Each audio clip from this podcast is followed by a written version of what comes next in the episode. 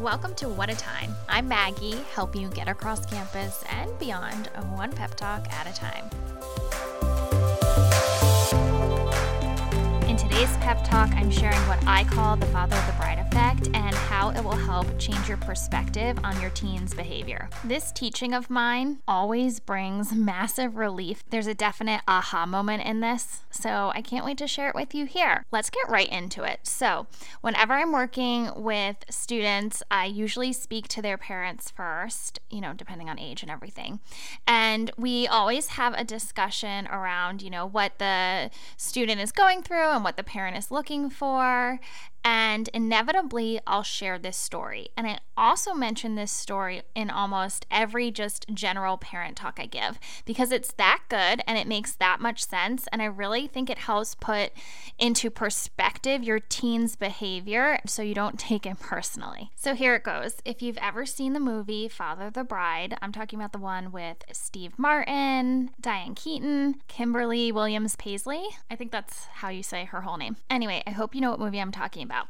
But in the movie, Annie, who's the daughter, is like 22 and getting married, and her dad feels like it's all happening way too fast and all the chaos that arises from that. But anyway, there's a scene where she's coming down the stairs at her parents' house. And her dad says to her, Hey, it's cold. You might need a jacket. And she's like, No, I'm cool. I don't need anything. Like, we're good. And then her fiance says, No, it actually is cold out. And she's like, Okay, I'll get a coat. That's exactly what parenting teens is like and what mentorship is like. So, you're obviously the dad in the situation if you're a parent listening to this. And as the mentor, I'm the fiance.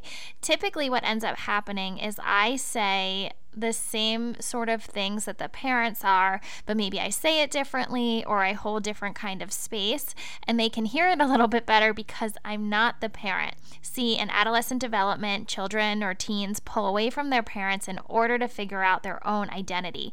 And we actually really, really want them to do that. We want them to explore and grow and land on what feels most like them.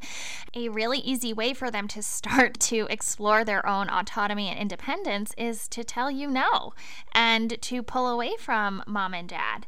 So if you feel like everything you're saying is not being really heard or you're met with a lot of resistance, this is part of adolescent development that does not make it easy or fun or, you know, a big old party.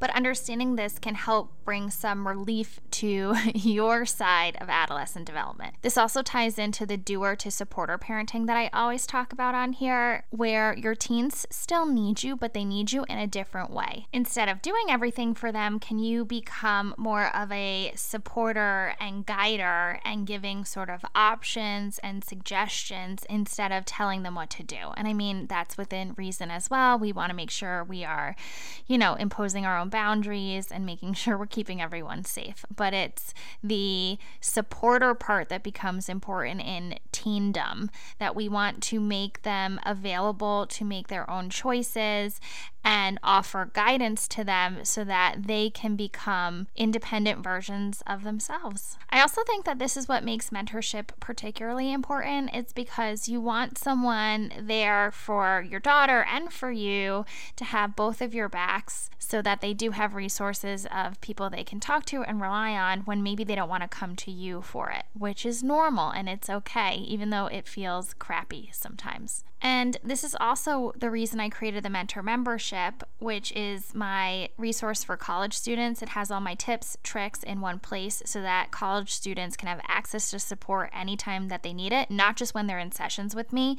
There are meditations, self care shares, which is a What Maggie Loves for self care tips, podcasts on many, many, many different themes of the college experience, journal exercises, and just so much more because I want students to be able to have have multiple ways to support themselves and their feelings and emotions so that they can process them, move on, and just be happy, healthy kids. So, that is the Father of the Bride effect. I hope that it brought you relief and gave you new perspective. It's not easy raising teens. That is my pep talk for today. For more mentor tips, tricks, parent sessions, anything that you need, you can go to my website, maggiedipasquale.com. It's located in the show notes as well as info on my mentor membership. It's all there as well and on my website. And just as always, I'm rooting for you.